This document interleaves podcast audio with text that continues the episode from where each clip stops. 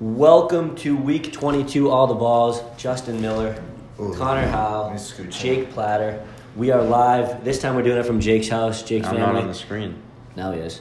Jake's family was nice enough to have us on the show here today. Jake's doing the recording. We have a special guest joining us in approximately one minute. Morey Hershgordon is about to join the show. All the balls, a graduate of Quinnipiac University. I actually met him through my sports broadcasting camp. We're really excited to have Morey Hershgordon on the show here today, guys. You looking forward to this? Yeah, this is gonna be really exciting. I mean, we've had some good guests. This is another great one. He's gonna have a lot of knowledge. Uh, hopefully, he'll share it with us. Uh, Morey's a young sports anchor, so this is obviously, I think, an exciting opportunity for us. I mean, gather as much knowledge as we can. Yeah, we're about to call him. He's from Philadelphia. He's covered Wisconsin sports. He's covered Boston sports. Right now, he covers URI, Providence. He's done it all. And here we go. Morey Hershgordon joining all the balls. Week 22 about to get underway.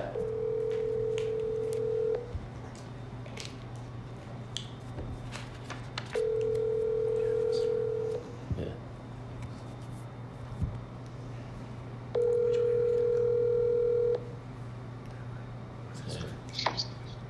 What's up, Justin? Morey, how you doing? This is Justin Miller with Jake Platter and Connor Howe. What's going on? Thanks for joining us. What's going on, guys? How are you? Hey, Morey, it's uh, really nice to talk to you. Um, You guys too. How's it going?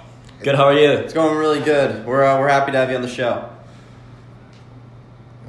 You, you getting ready for the Providence game today? Yeah. So uh, yeah, we've got Providence, Georgetown, uh, one o'clock CBS. Providence in need of a uh, in need of another win. They're they've been riding the bubble uh, for probably the last couple of years now, and uh, they've been they've been hit by the injury bug.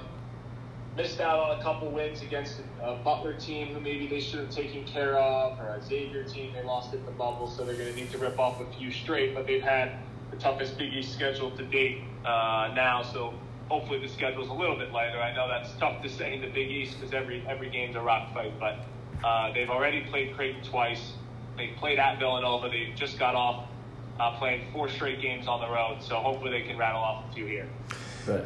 uh, you were talking. Um, hey, Morey, this is Connor Howe speaking. Um, pleasure to have you on. You were talking about Providence and their record so far. I've noted that they have had a tough, bit of a tougher schedule. They're a nine and seven team, and you al- you've also covered URI this year, and they're a nine and eight team playing in the A10. In your opinion, uh, I know those records are kind of similar, but what team do you feel is better just watching the game?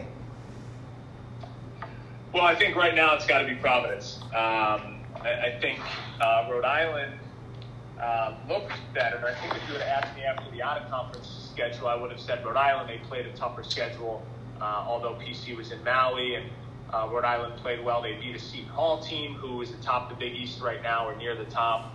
Uh, and, and they played well against an Arizona State, uh, came up just short against the Boston College, almost beat Western Kentucky on the road. So I would have said Rhode Island uh, before the conference season. Now that we're about four weeks into the conference season, uh, it no doubt is Providence. Uh, Rhode Island's got a lot of issues turning the ball over. They don't necessarily have defined roles. Uh, I think David Cox is playing too many guys, doesn't have a set rotation in my Right. mind. So uh, the team right now that's better here in the state uh, is definitely Providence. Um, Rhode Island had a, played a lot of easy teams uh, in the Mm. A10 to start the season, and they're only six and four. Probably should be eight and two uh, if they took care of business against UMass. Um, and one other game I'm forgetting now off the top of my head. Providence, meanwhile, went 500 uh, against some of the best teams in the Big East. Now, like I said, their schedule's a little lighter, so hopefully they can get on a run. And you know, things even out all the time. You have a little bit of a harder schedule to start the season. Then maybe you round into shape at the end of the year. So Providence was picked to finish third in the Big East this year. That might be a little high now because they, they missed a, a game or two they probably should have Right. won. But uh, if they stay on track and, and continue to play the ball that they've played now, they should still finish in the top four or five of the league. So we'll be somewhere near their preseason projection. Morey, it's Justin again. And like you said, regarding Providence, they've had a pretty good season, but obviously their star player is David Duke. What do you think right now David Duke's odds are of being a first round selection in the upcoming NBA draft?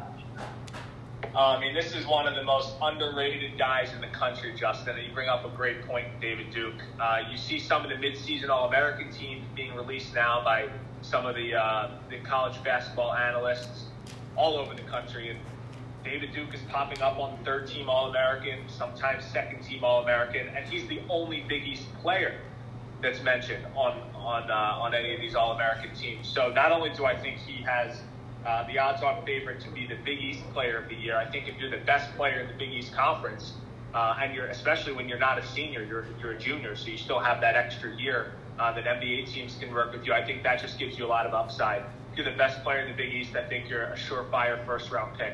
Right. Um, I know that hasn't been the case the last couple of years with, say, Ryan Arcidiacono Mm. um, or Myles Powell, but those were four-year guys. I think David Duke, being a third year, uh, has one less year of experience, which means one more year that he can spend with an NBA team. Um, so I think his, his chances are pretty high. He's really improved his step back jumper. His jumper was, was shaky coming into college, but that's rounded into form. And then the best thing, I think, is just playing through struggles. Um, You know, this is a guy that's averaging close to 20 points a game, second in the conference in scoring. But the last few games before Wednesday night's game against Marquette, uh, finished with just 10 points, 11 points respectively, and then he pops with 31. So I think he, he understands that, okay, he, he's allowed to have a bad game or two. He's adjusting to other teams, keying in on him and being at the top of their scouting report, and then coming back with a big game of 31 points, 6 points, 31 points, 6 rebounds, 6 assists. So um, not only has he improved personally in terms of his X's and O's and, and skills on the court, he's also understanding the game. The game is, is slowing down for him. Uh, and I think he's very similar to a guy like Kris Dunn, who we saw in Providence not too long ago. Uh, Dunn was a top five pick. I don't know if Duke will be able to be picked that high, uh, but I do think he should be a first round pick if he continues to play like this. Right. Thanks, Mark. Yeah, yeah. Hey, Morey, it's Jake. Um, I think you're you're absolutely spot on with David Duke. I think that's a great call. Um, and you know, you, you brought up the fact that he's he's sort of undervalued. Um, I was I was just wondering if there's anyone else you see on those teams you, you cover so closely that you think can take their game to the next level maybe an undervalued talent right now as far as scouting goes. On any of the college basketball teams? Yeah. Yeah, I think you know a guy like Nate Watson is going to make a lot of money overseas. Um, I don't think his game necessarily fits the NBA style right now. I mean, he's a traditional back to the basket big, but you know he's he's on the Kareem Abdul-Jabbar finalist list, which I think is the top 15 or 20 centers in the country. So, Right. uh, I mean, he dominates the post. Uh, worked on an outside jumper, so I think he can definitely have a long career overseas. Um, a guy that's starting to get the national recognition he deserves, similar to David Duke. Um, and then, you know, I, I wouldn't say too many guys on URI. I, I would say Fats Russell, who was a fringe All American player last year as a Yep. junior, uh, sure has tailed off this year in terms of his numbers. Um, but that's because he's the only reliable player on URI that's returned from last season. Right. Uh, you can't count Antwan Walker in that conversation, and you can't count Jermaine Harris. URI had nine departures due to graduation and or transfer. So uh, while a lot of people want to jump on Fats for, for reasons uh, that are understandable, sometimes he's a little too you know too turnover prone or takes some off balance or ill-advised shots. He's still a senior. He's still one of the best players that Rhode Island has ever had. He's been a been a part of a championship team, uh, been a part of an NCAA tournament win. That doesn't happen too often in Kingston. So um, when he's surrounded by better players, when he turns pro and he's surrounded by four other players that are pros on the court, uh, he'll definitely return to the form that we saw last year. Uh, he's just not necessarily a go-to guy on the court uh, every single time, but he'll have a long career as well. So I would say those those two, Nate Watson and Fats Russell, um, definitely right behind David Duke. And then, uh, you know, we don't talk about the team too much because they're in the Northeast Conference, but I have to plug the Bryant Bulldogs. Uh, I know they're a team in the NEC and they haven't been to an NCAA tournament in their program history. They've only been a D1 program for, for 12 years or 13 years now. But man, do they have a squad in Smithfield if you like mid-major hoops. Uh, this is a team that has an NEC Rookie of the Year in Michael Green. They have a transfer Peter Kiss from Rutgers, who I think is leading the NEC in points per game at about 19. Uh, they have a kid, Chris Childs, who was the best three-point shooter in, in junior college last year. He's top 50 in the country this year in three-point percentage. Last time I checked, he was hovering around 47% from three. Uh, they have a great big guy in Hall Elisias. So they're 10 and three. They lost uh, at the buzzer to Syracuse at, at the Carrier Dome. They went to UMass and handled a UMass team that right now is top four in the Atlantic 10. Yep. So Right. Jared Grasso has a great squad in Bryant. And he just told us this week that his two seniors, Elisias and Peter Kiss, are going to return next year because this season, the NCAA announced, doesn't really count toward eligibility. Everybody gets this free year. Wow. So he's going to bring back his entire starting five. Uh, and this is a team I've said on the record before. If you put this team, this starting five, in the Atlantic 10, this is a team that could compete sort of in the middle of the pack. Wow. Uh, they don't have the, the firepower to be a top five team in the A10, but a- any given year with this five, and, and as good of a coach as Jared Grasso is, they could finish anywhere between six and nine, six and ten, and you really can't say that that often about an NEC team. Uh, and one final note: if they do make the NCAA tournament, it, the NEC team is usually in the first four. You know, they're on that Tuesday. Right, Wednesday. Right. right. We're watching them play, uh, you know, Arkansas Pine Bluff or a team out of the SWAC. Yes. Uh, this is a this is a team that if they make the tournament, due to their resume and the way that they blow teams out, they could be at the 14, 14 seed line, and some projections even have on the 13 seed line. So uh, it's really rare for an NEC team to be this good. Uh, and if you really like college hoops, and I know we focus on URI, we focus on Providence. Bryant's got a hell of a squad as well, and uh, they're gonna not only they're gonna be great the rest of this year, it seems like they're gonna have a lot of a lot of firepower next year as well. Wow. You, you kind of hit on a lot of points, um, Morty, right there. And I, I mean, Brian, I've been, I'm, I'm kind of stat watching. I'm not gonna lie. I mean, I, I did watch one game and they did look, they did look like a good basketball team. But am I hearing that right? That you're telling me that they're gonna be a 14, 13 seed kind of team, and I should, I should be looking for them to upset the four, or three seed this year. Should I be looking You at know them as that kind of team? You know, down should one hundred percent, and the proof is in the pudding. They've been building. You know, two years ago, Jared Grasso inherited a three and twenty-eight team, and in a short off season after he was he was hired in the springtime, so he only had about six or seven months before before games begin. He took them on the road and they forced overtime against a ranked Iowa team in Iowa City. Then the next year, which was last year, his second year, Adam Grant had a shot at the buzzer at Rutgers, and we know how Rutgers how Yep. good they are Yeah. at home. This is a, a Rutgers team that Wow. that was top 15 this year. Mhm. Uh, they lost at the buzzer. At Maryland, they were they were within 10, and Maryland was a was a Big Ten champ last year. Yep. They had it to within 10 um, much of the game, and, and I think they, I believe they were tied. I want to say at the under 16 media timeout in the second half last year.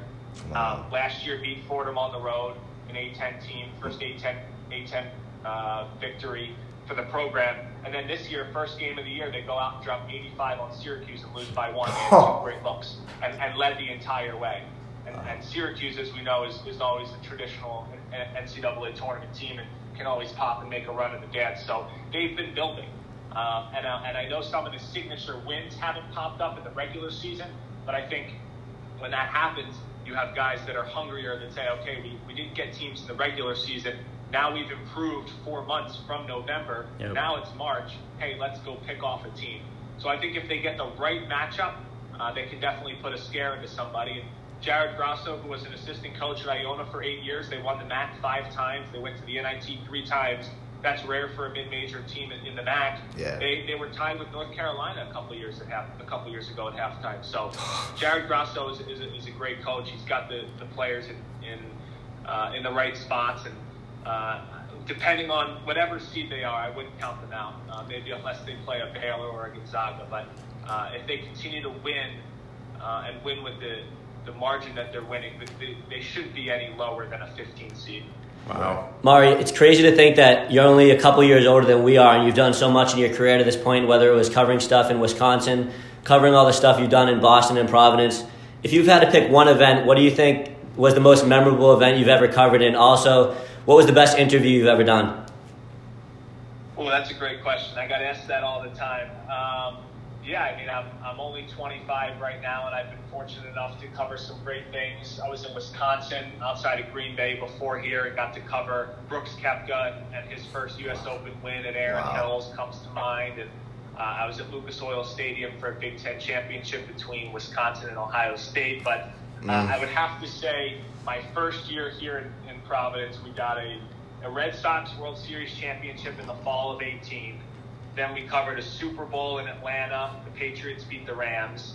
And then I was lucky enough to be in St. Louis uh, and travel back and forth between Boston and St. Louis for the Cup final uh, between the Blues and the Bruins. That I still don't know how the Bruins lost that game Yeah. seven at home, No. but uh, that, that's for another conversation. So uh, I've just been really fortunate and blessed in, the, in my short career to be able to cover so many uh, big events, big players. So I guess I would say that the three, the, the World Series, the Super Bowl, uh, and the Stanley Cup definitely comes to mind being being back here in New England. Uh, and then as far as it, as far as an interview, I mean, uh, I mean, there's so many. Rory McIlroy was great Wow. uh, at the Rhode Island Country Club for um, the uh, trying to remember, uh, the CVS Health Charity Classic uh, that that goes on in the summertime here in Rhode Island. That was great. Um, and then you know whether it's Josh Gordon or Antonio Brown in the locker room, I'm there five feet away from them. Um, or Rob Gronkowski. I mean, you name it. You know, we've been around so many big players, Big Poppy. So, uh, so many come to mind. It's really hard to, to single out one. I haven't had, you know, that that one elusive one yet, but I've just been been fortunate and blessed to be around so many. Right. Yeah, it's really cool. Um, you know, I was I was thinking about how, how close you get to the game. I was wondering if there's there's anything you know you've learned about about any of the sports you've covered that the regular fan wouldn't be able to see from watching on TV. Maybe something you, you've learned from being up close and personal. I, I think it's just that these guys are human beings. You know, we we we're quick to judge via social media, especially on, on Twitter. Um, and we have to understand, even college athletes too. College athletes, 18 to 22. A lot of times, pro basketball players, hockey players, they come into the pros. They're they're 18, they're 19, they're 20 years old. We expect them to know everything. You know, we have to sort of look at it in a lens and say, okay, they're trying to juggle a lot of different things uh, and be a professional athlete in the, in the, in the nation's eye. Um, I think sometimes we're just quick to judge. Um, you know, a player gets teed up for something that he shouldn't have said, shouldn't have done, gets caught up, you know, outside of work doing things. And I'm not here to, to defend anyone's wrongdoings, but I just think sometimes we have to take a step back and say, hey, no, they're only a few years older than us, or they're even younger than us, you know, at times. Uh, I think it's just so important to, to keep that human element in sports in mind, uh, and that they're people just like us, and, and that, that's what it is. They have the same daily struggles that we have. And you see that up close and personal. Guys get frustrated. Guys have off nights. Nobody wants to have an off night when they know that an entire city and an entire fan base is rooting for them. But who knows what happened at home? Maybe their mother or father is sick, or, or, in, or in this case, you know, you see different athletes, players now. You know, some of their parents and loved ones have died due to coronavirus. So they harbor so many feelings that we that we have as well. Um, it's just that their jobs are in the national spotlight, so uh, we're quick to judge based on good performances or bad performances. And I think we just have to take a step back sometimes and just realize that, that they're we're in the same shoes as them. They just their career and their their passion is uh, in front of thousands and millions of people, and sometimes ours doesn't get as many eyeballs, but we're all the same at the end of the day. Yeah, it's a great point. This is an awesome point, and more. I just want to um, touch back to something you noted earlier. You covered a ton of sports, ranging from tennis, um, bat, baseball, basketball, hockey. Um, I just want. I was just wondering, like personally, what's your favorite sport to give insight to? What kind of sport did you grow up um, loving the most? I should say. It kind of seems like basketball, but uh, you tell me. Yeah, so I, I played basketball and baseball um, in high school at a high level outside of at a school outside of Philadelphia. Uh, Pennsylvania has great sports and played a lot of AAU.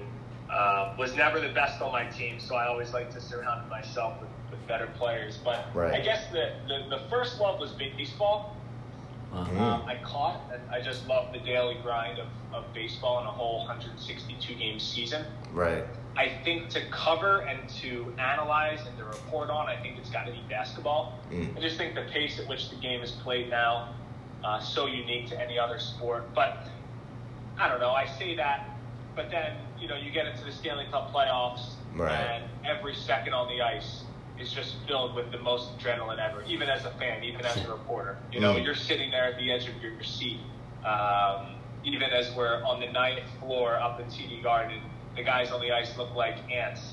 Uh, you're still you're still there, and you're still uh, juiced up. So uh, basketball would be the answer, but it's really every sport. I mean, Yeah. love covering the Patriots and the Red Sox. So you go you go from sport to sport, season to season, and that's what makes the job so great. You never really get bored. Um, being in local news, you're always covering um, the latest and greatest team. You're not on a beat necessarily, so uh, you're not covering a team day in and day out. But uh, if I had to, I think I would do do basketball. Mhm. Uh, but I really do love each season that, that brings a new sport.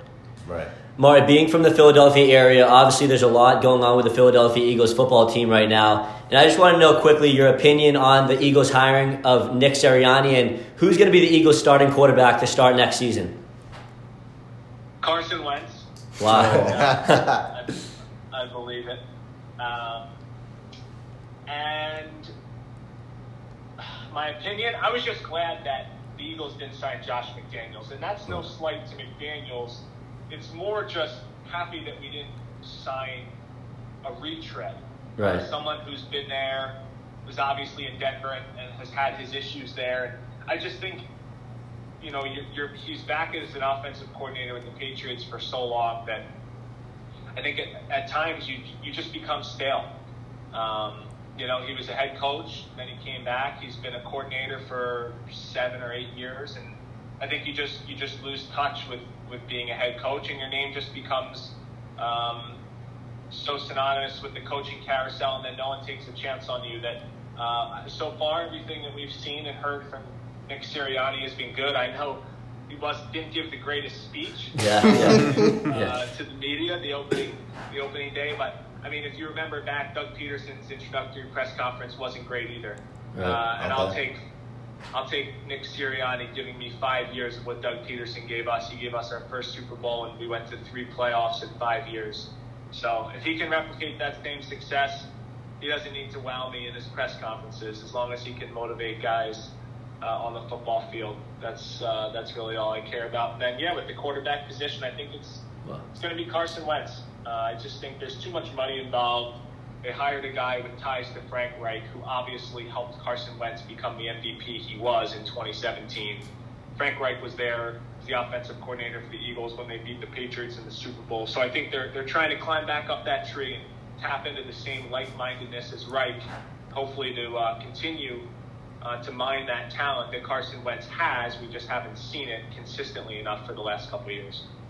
Yeah, yeah, I agree with your points on Wentz. Um, I, I think as a team, you, if you have that much money invested in a player, you, you got to stick with them until it's over. Um, but I, I don't know. Watching those Eagles, it, it seemed like they were playing more inspired football when when uh, Hurts took the field. I don't know. I mean, they didn't they didn't necessarily you know win more. They were sort of a middle of the pack team throughout. But I just as a as an Eagles fan, are you not interested in seeing what Hurts can do? I'm definitely interested, and I'll go, and I'll even go as far as saying this: after the Super Bowl, sure, it was a great run that Nick Foles gave us in the last month or two of the season. I wasn't sold on Nick Foles going into that following season. I wanted, mm-hmm. you know, Carson Wentz was coming off of an MVP caliber season. I wanted him to have another chance. After the 2018 season, when Wentz missed the final three or four games of the regular season. Foles, I believe, won us the last three. Then we went on the road. We beat the Bears, Yep. thankfully due to a double doink from Cody Parkey. Yeah. Then we went to New Orleans, and if you remember, Alshon Jeffery, we were up 14 nothing. Alshon Jeffery had a ball go through his hands.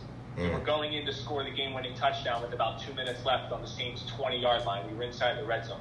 If they win that game, we then go to Los Angeles, who we had just beaten in week whatever it was, 15 or 16 of the regular season. Yep. We have a chance to beat the Rams, and we would have been back in the Super Bowl. I know there's a lot of what ifs there, Mhm. but here's my point. You could say 2017 was a flash in the pan with Foles, but then the, the fact that he did it a second straight year, Yep. it just always felt like Pederson was more comfortable with Foles. So um, I'm interested to see what Jalen Hurts can give you, and I think that's why the Eagles played more inspired football once Wentz was out because there was a new face, and it just seemed like Pederson was more confident with Hurts, like he was with Foles and without Wentz. So uh, I think now that Pederson's gone, I think you have to go back to Wentz and give your franchise quarterback a shot. I'm intrigued to see what Jalen Hurts can do. Um, but yeah, going back to, to 2017 and 2018, I was I, I was a Foles guy after he did it two years in a row. I was like, you know what, just just felt different. You know, it felt better. It felt like Pederson was more relaxed. The team was galvanized more behind Foles. You could have gotten a lot for Wentz at that time. They didn't. Uh, so now I think you're back to square one and, and hoping to see if Carson Wentz can return to form. Mar, you got time for like two more questions? Is that all right? Oh, no doubt. Yeah. Thanks again for joining us. We appreciate it. Um, I got one question, Morey. Um, now, I'm going to preface this. I'm not trying to attack uh, your Philadelphia 76ers here. This is an honest question coming from a fan of this player. Uh, we're in year five at this point of Ben Simmons' career. Is he good? Is he good? Yeah, good? I know he's a first round pick. I've been I've been watching him play since high school, and yeah, he's like a six nine point guard, amazing passing ability. But I I haven't seen a lot of improvement from him as a player, and I'm just wondering is he is he going to get to that superstar player? I think he can. be? I know. I know what you're trying to say. He he had there was this expectation with Ben Simmons, and he he hasn't really achieved what we were hoping. Like they, they compared him to LeBron James. He was, supposed, he was He- supposed to be Magic Johnson. Yeah, so- right. And he you know he seems passive as a as a superstar player. Um, I, I get I get your point. What are you, what are your Uh, thoughts no, on that, I don't think he's good. I think he's a phenomenal talent. Right.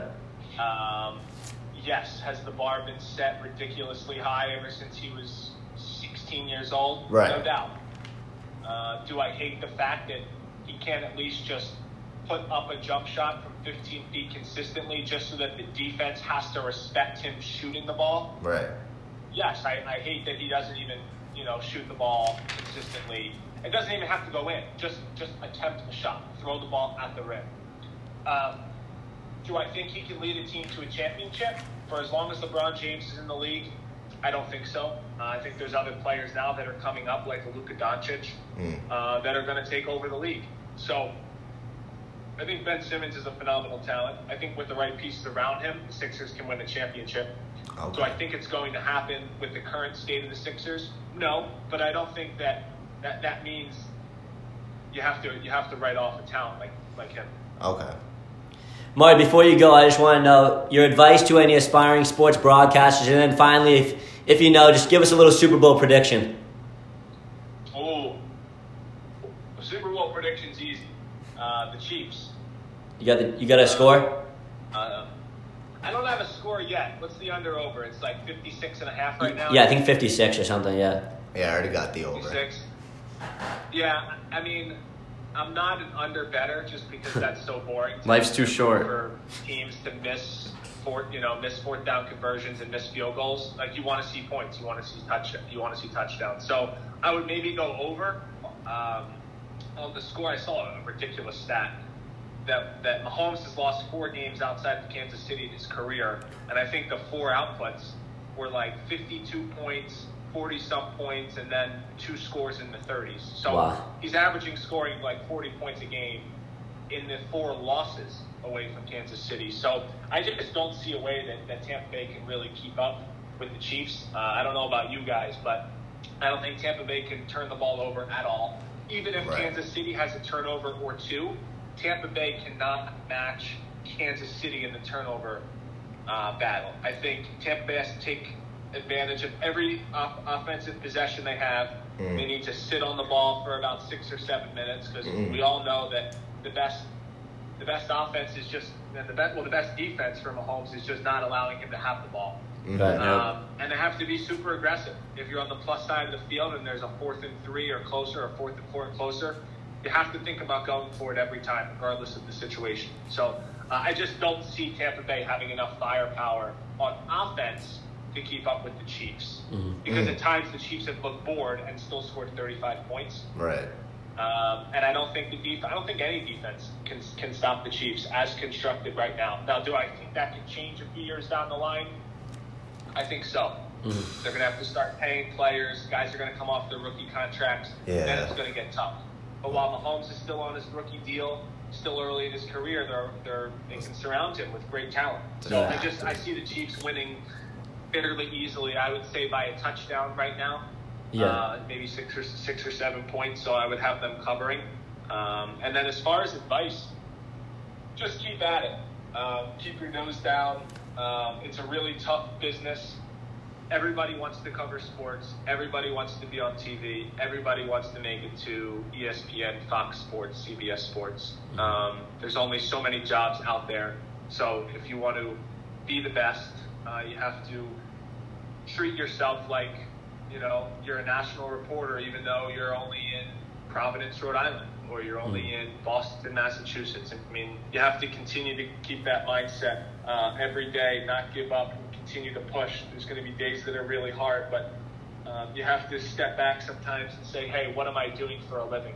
I'm covering sports. I'm getting paid to go to games that I would pay to go to."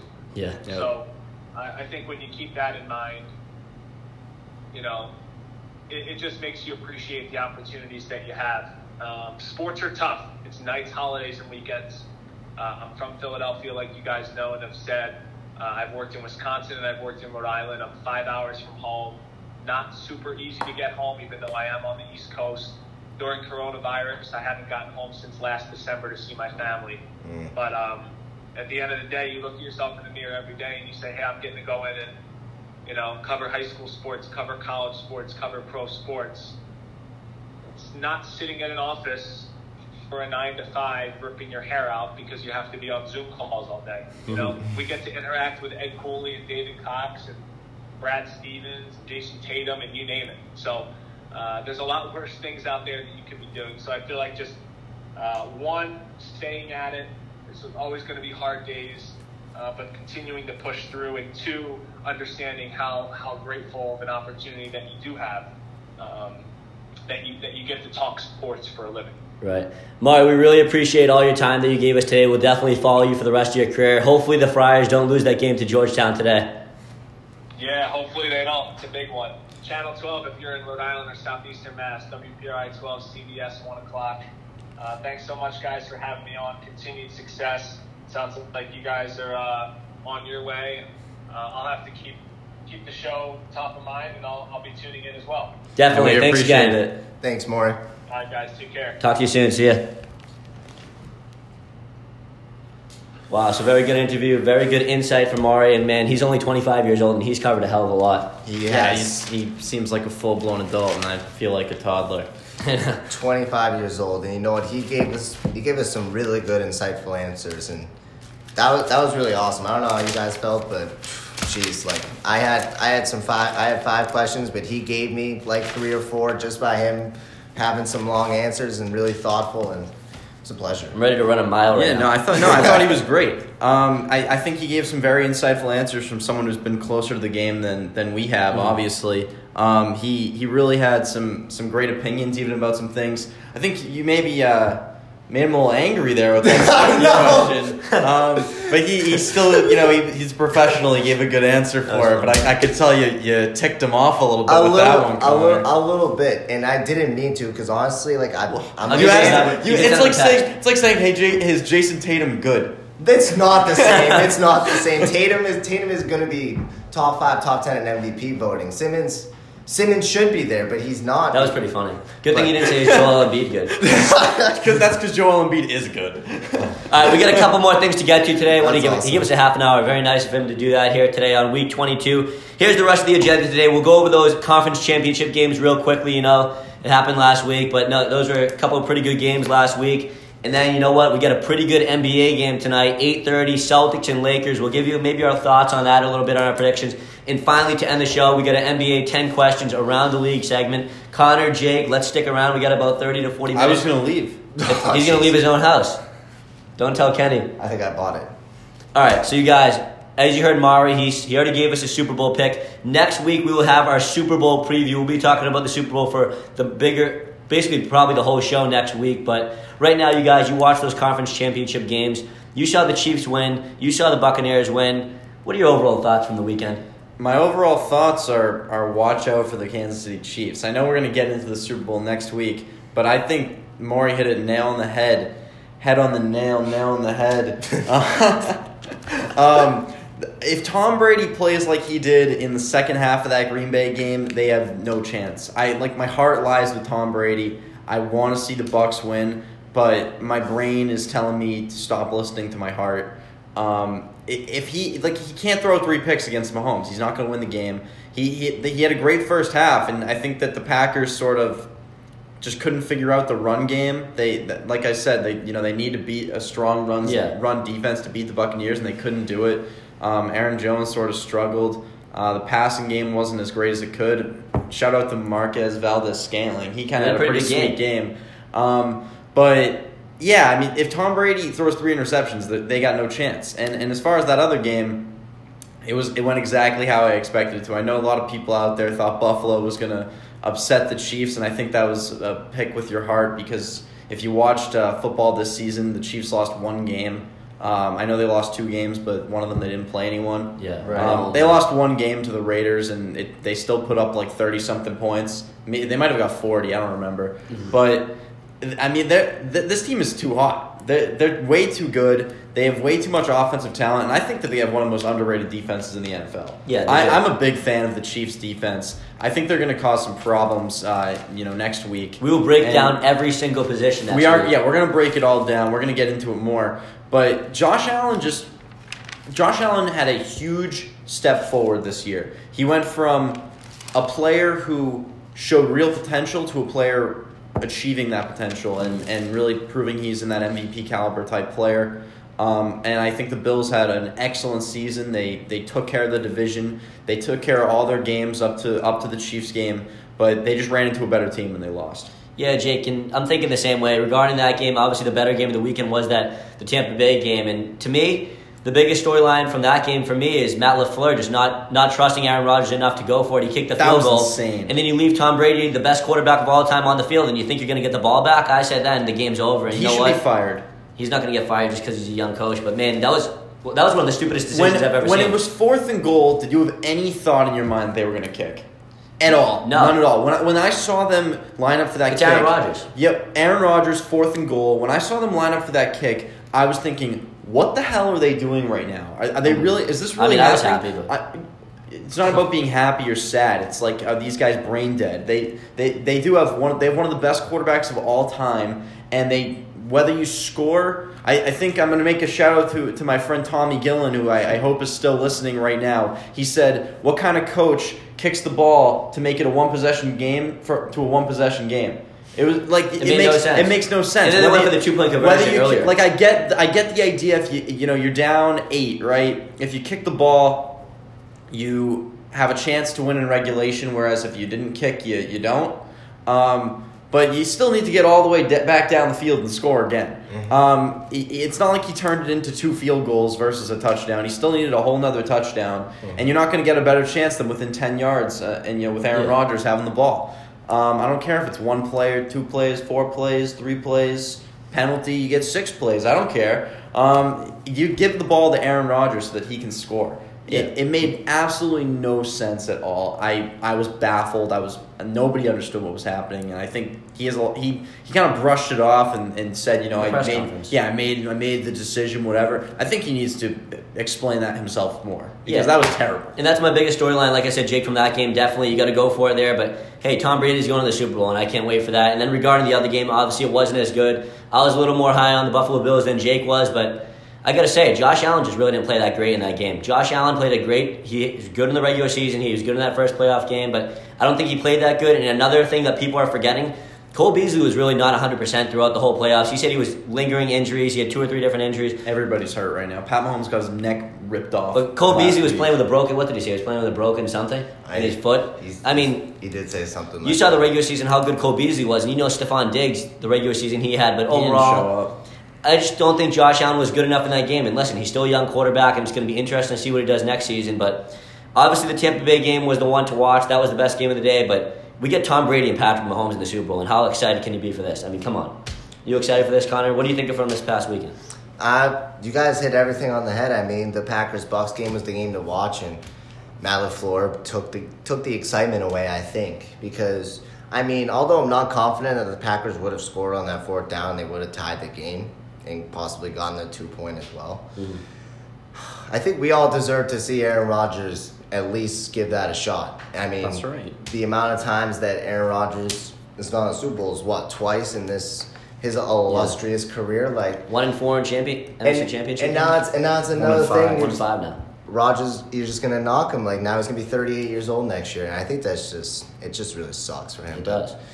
Whatever, there's nothing you can do. Whatever. I, he probably should force his way out of Green Bay, but he wouldn't do that. It it sucks for him like comparatively because Yeah. you, you see what Tom Brady's been able to do, but like I, I think that because we've seen Tom Brady do this, we're we're sort of spoiled. We're under the impression that he actually can, you know, this is achieve. It's like it's like we're under the impression that this is achievable Rodgers because Tom Brady did it. Oh no, that's not what I mean. I mean the uh, the Oh. fact that you know Oh. Rodgers has been to two games, two two Oh, big games. yeah. He's won one, and like normally that's a pretty decent career for a quarterback. But I think because we've seen Tom Brady do so much more, we're under the impression that like that can be done. But I'm in my mind like We're so used to it. yeah, it, this is something that like does not happen. I don't think it'll ever happen again. Well, uh, well, well we had to see from Mahomes to finish his career. You think Pat Mahomes is going to go to ten Super Bowls? I think he might not go to 10. He might go to 7 or 8. Yeah, I think he I think he might win 5 or 6 of them. Okay. This is interesting though Well, to see. If, imagine if Brady beats Mahomes in the Super But Bowl. to your point, you're right. Like my, my favorite quarterback of all time, Peyton Manning, has two Super Bowls, and one of them he was half dead. Like the And defense, the oh my defense was god! Yeah, he didn't, he didn't do anything in that like game. the defense wanted for him, and all you had to do was have Peyton Manning's brain win it. I think it yeah, I think the simplest way to put that is they could have played Brock Osweiler and they would have won the Super no, Bowl. No, I don't think so. with so. that defense, Yeah. you never. I know. don't think Yeah. so. He, I'll, I'll say this: like Put Connor Howe in there. Brock, They might have won the Super Bowl. I'm not sure, but here's the th- here's the thing: Brock Osweiler was like better than Manning physically at that point, Yeah, but definitely. Manning's head was Red? way better than Osweiler's. So it kind of compensated. Like even though Manning couldn't throw past 20 yards, he could. He knew what the defense was doing, and he knew the right play to Dude, call. it's like put versus it's Brock like put Osweiler, who's a complete dummy, but it could throw 60 yards. it's like put Yeah, MVP 55. Cam Newton on the Panthers playing against Cam Newton of the Patriots this year on the Broncos, and the Broncos would have won the game. Oh, you're gonna give me a headache.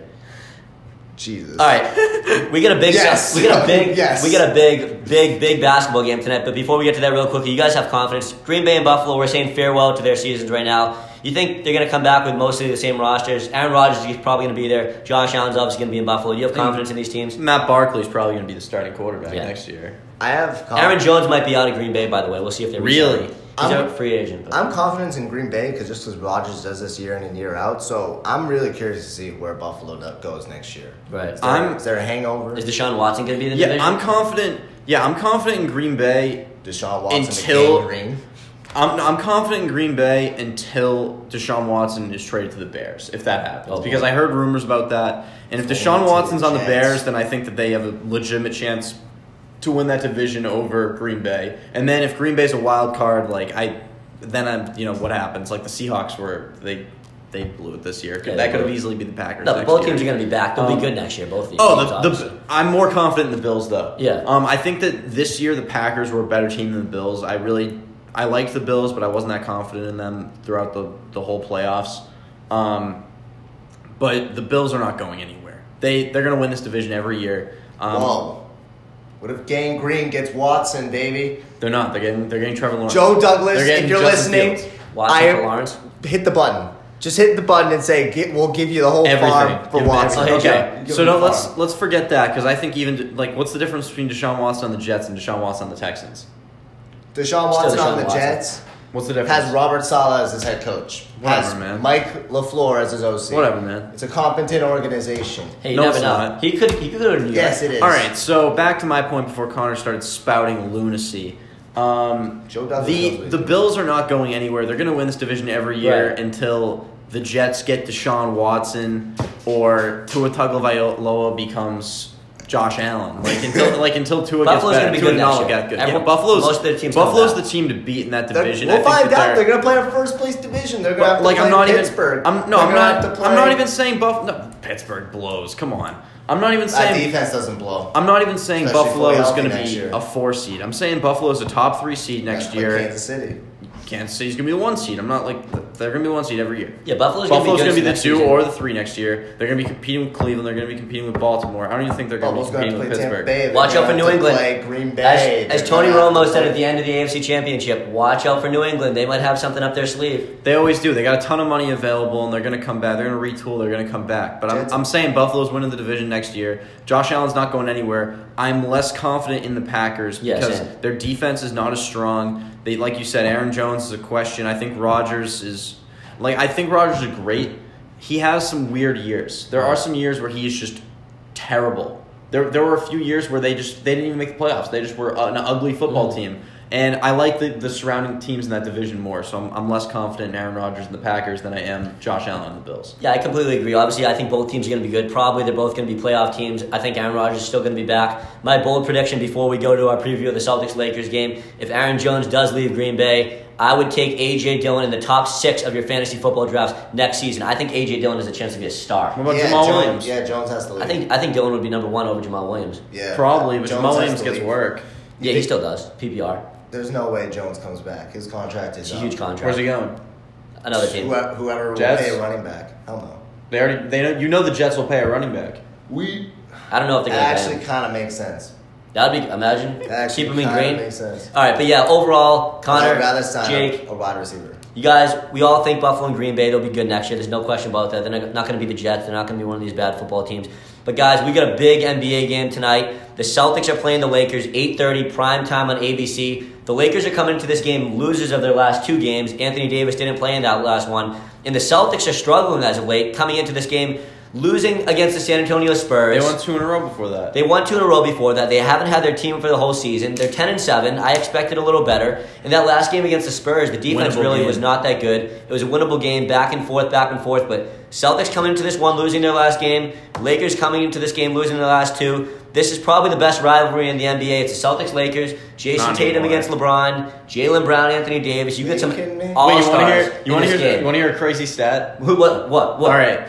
The Spurs beat the Celtics last game. DeMar DeRozan had a true shooting percentage of 99.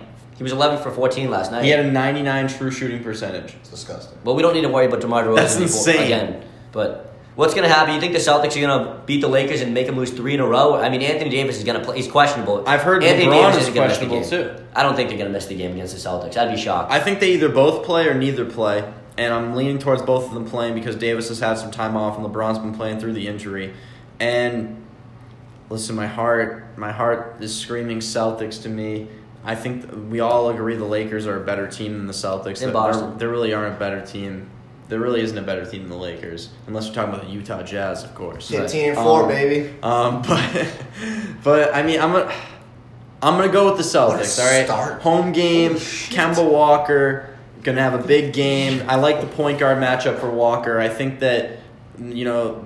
T- Brown and, and Tatum are playing real good basketball this year. They can match the gonna get theirs. firepower. They can match the firepower of LeBron and, and AD, and then it comes down to the other guys performing. The the only guy I'm regretting we don't have right now is Payton Pritchard. I think that he's he's going to be very important down the line, but I'm picking I'm picking the Celtics to go 82 and 0. So Yeah. Celtics winning this game for sure. The thing that's interesting to me about tonight's game, I don't know if you watched the last game, you probably did. I don't know if you did, Connor, but the Celtics in the first half went 12 deep against the Spurs. You never see Brad Stevens go 12 deep in the first half. If I see Carson Edwards play another first quarter, I'm going to No, shoot that's myself. ridiculous. But tonight against the Lakers, this is a top team in the league. You got to be careful with your lineup. It will be interesting to see how many guys Brad Stevens actually plays tonight. I don't think he's going to go 12 deep in the first half. I'm interested to see what Jaylen Brown and Jayson Tatum do against the guys like LeBron and Anthony Davis. Davis is coming into this game injured. I'd like to see him at 100% healthy, but obviously he's not right now. But the Lakers are still a good team, obviously. Probably still the favorites to win the title. They've lost two in a row. LeBron's playing at an unbelievable talent like he always does. It's going to be interesting to see what Jaylen Brown and Jayson Tatum do tonight against a great team like the Lakers. And those additions that LA added, like Dennis Schroeder and Montrezl Harrell, haven't been too great so far this season. It's going to be interesting to see what happens. gonna Obviously, there's plenty, time. there's plenty of time left. But we'll see what happens. You think the Celtics are going to knock down LA tonight and make them lose three in a row? Or is the Lakers just going to say, come on, we're going to beat this team? And I don't know. who's going to defend Anthony Davis? Semi? If he plays, Yeah. He's playing. isn't it supposed to be Tristan Thompson? Big, by the way, Hope him, not. Tristan Thompson and What do you Jeff think, T, that Tatum? disappointing. Disappointments. I, I think that Brad will probably have it be Theis or like Grant Williams. Yikes. But like Grant Williams hasn't got a lot of minutes, actually. I know. I, I want to see Grant playing more. I want to see Carson Edwards playing less. Please, God. Um, I, yeah, I'd rather. I mean, I don't think it should be Tristan Thompson. I don't think he's a very good defender. I think he's a good Right. rebounder. Okay. Um, but Oh, he's been. aw- I think he's been terrible. Here's how. Here's why. I want the Celtics to win really bad. Okay. Here's why the Celtics are going to lose. Mark my words. Listen very closely. Both. I'm gonna go. I'm just gonna go out and say it right now. Mark any words. Okay, you ready? Write them down. Okay. Both Daniel Theis and Tristan Thompson are going to start this game because Brad Stevens is not a good coach, and he always makes a terrible decision in starting both those guys, even though they have a horrible plus minus. Connor, not really writing words, just so you know. Um, Ah, I got it. It's that's the first one. Secondly, they're just not gonna they're not gonna change up their strategy. They're probably gonna get beat early, and they're not gonna they're not gonna adapt. They, Yeah, yeah. And like there's just they're gonna let Davis go to work because we don't have anyone that can stop him, and we're not gonna have any way to start him. I guarantee you, Ojeleye is gonna be on him at some point in the game, and that's not gonna work. Then Marcus Smart's gonna try and defend him, which makes no sense. And he's gonna probably succeed. You're Um, making me nervous. You're making me There's a lot of reasons. There's a lot of reasons. my biggest reason is the Thompson Theis thing. So you taking the Lakers minus five and a half? No, I'm taking Celtics money line, bro. I, I'll throw money away. I don't care.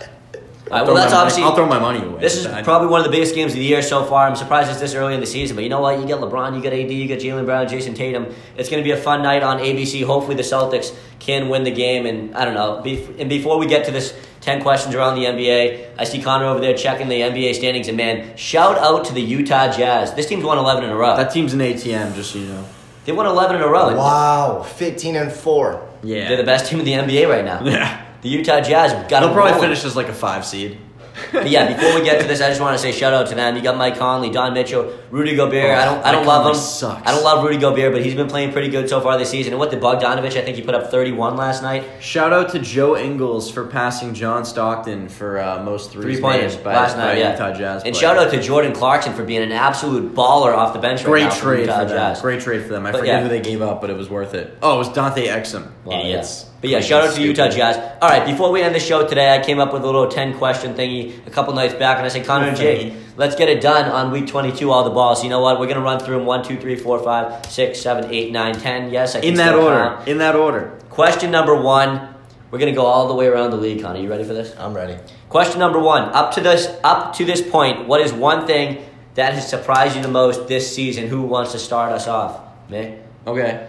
All right, the thing I said for me, listen, I think the thing that surprised me the most this season, it just got to be watching TV and seeing freaking James Harden, Kyrie Irving, and Kevin Durant all on the same team. I mean, yes, we didn't know, we knew that James Harden wasn't too happy in Houston, but man, did I see this coming? And I got to be honest with you, no, I didn't see James Harden, Kyrie Irving, and Kevin Durant ever being on the same team. Do you think he was really wearing a, a fat suit in Houston? No, I don't think. I think that was all bullshit. To be honest with you, I think all those memes, all those emojis. James Harden looked. Fr- he was huge. He looked absolutely humongous. I think don't know he what might have been. Whether he was going to Taco Bell, McDonald's, or Burger King, I don't know what he was doing, but James Harden looked like he was 50 pounds more than he is right now. But once again, surprising to me, James Harden, Kyrie Irving, and Kevin Durant are all on the same damn team. And they're not that good. I know. We'll see. We got a long season, like you said. Yeah. So, what do you? What surprised you guys the most this season so far? My my biggest surprise. It seems like I have the same surprise every year, which is sort of uh, idiotic. It means I shouldn't be surprised by it anymore.